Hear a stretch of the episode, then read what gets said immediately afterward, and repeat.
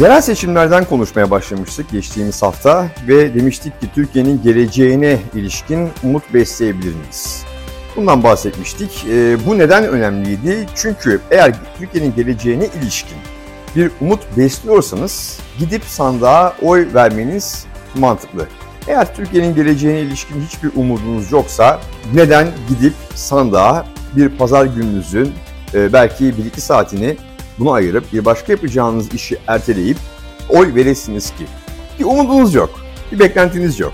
Şimdi e, Türkiye'nin geleceğine ilişkin umut besleyenlerden misiniz, beslemeyenlerden misiniz? E, bunu gerçekten ben bilmiyorum, tabii ki bilemem.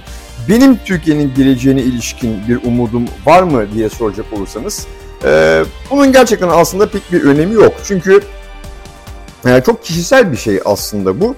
E, ama şu var, e, Türkiye'nin geleceğine ilişkin bir umut besliyorsanız eğer e, gidip oy vermeniz mantıklıydık. E, eğer beslemiyorsanız e, aslında bundan sonrasını konuşmaya da pek e, ihtiyaç, bir gereklilik yok. Ama e, diyelim ki besliyoruz.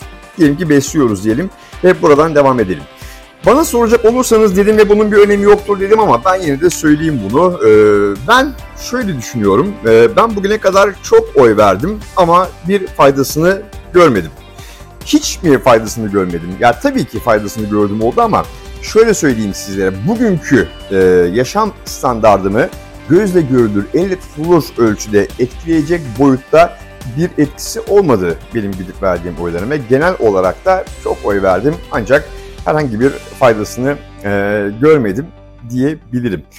Şu söz konusu oluyor. Tekrar ana konumuza dönecek olursak. E, yerel seçimler de kime oy vereceğiz, nasıl oy vereceğiz? Her yerel seçimde, her mahalli idareler seçiminde gündeme gelen bir husus vardır.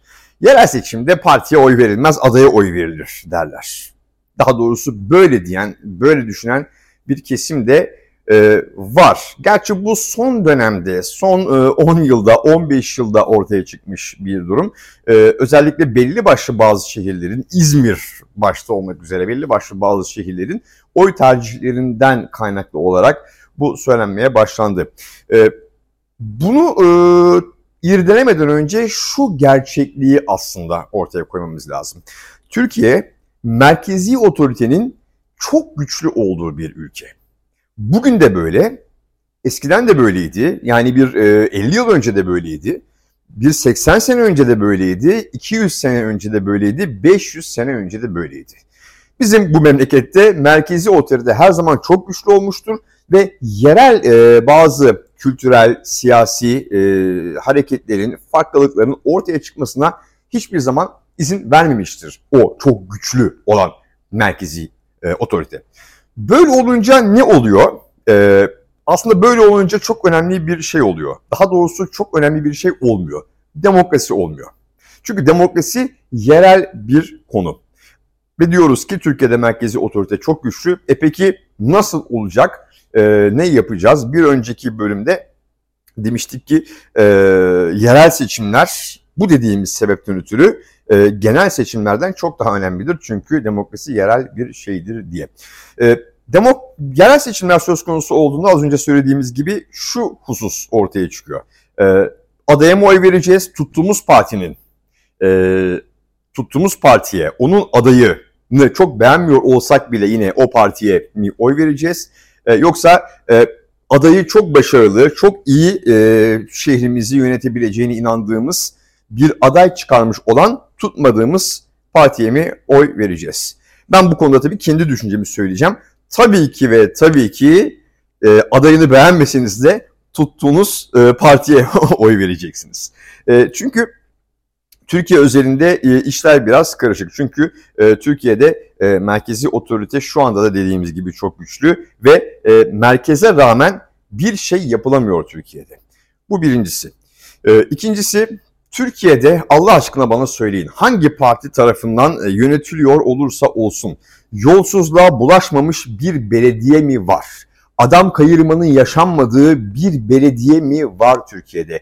Mezhepçiliğin, etnik ayrımın, etnik ayrımcılığın yapılmadığı bir belediye idaresi hangi parti tarafından yönetiliyor olursa olsun var mı Türkiye'de?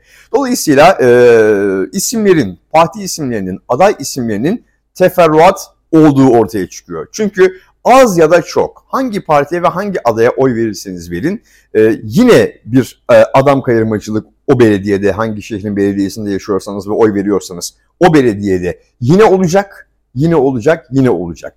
O yüzden diyorum işte en azından tuttuğunuz partiye oy verin adayı kim olursa olsun. Neden? Çünkü artık e, gelinen noktada yaşam tarzlarımız e, elimizde kalan e, belki de tek değerli kültürel unsur oldu.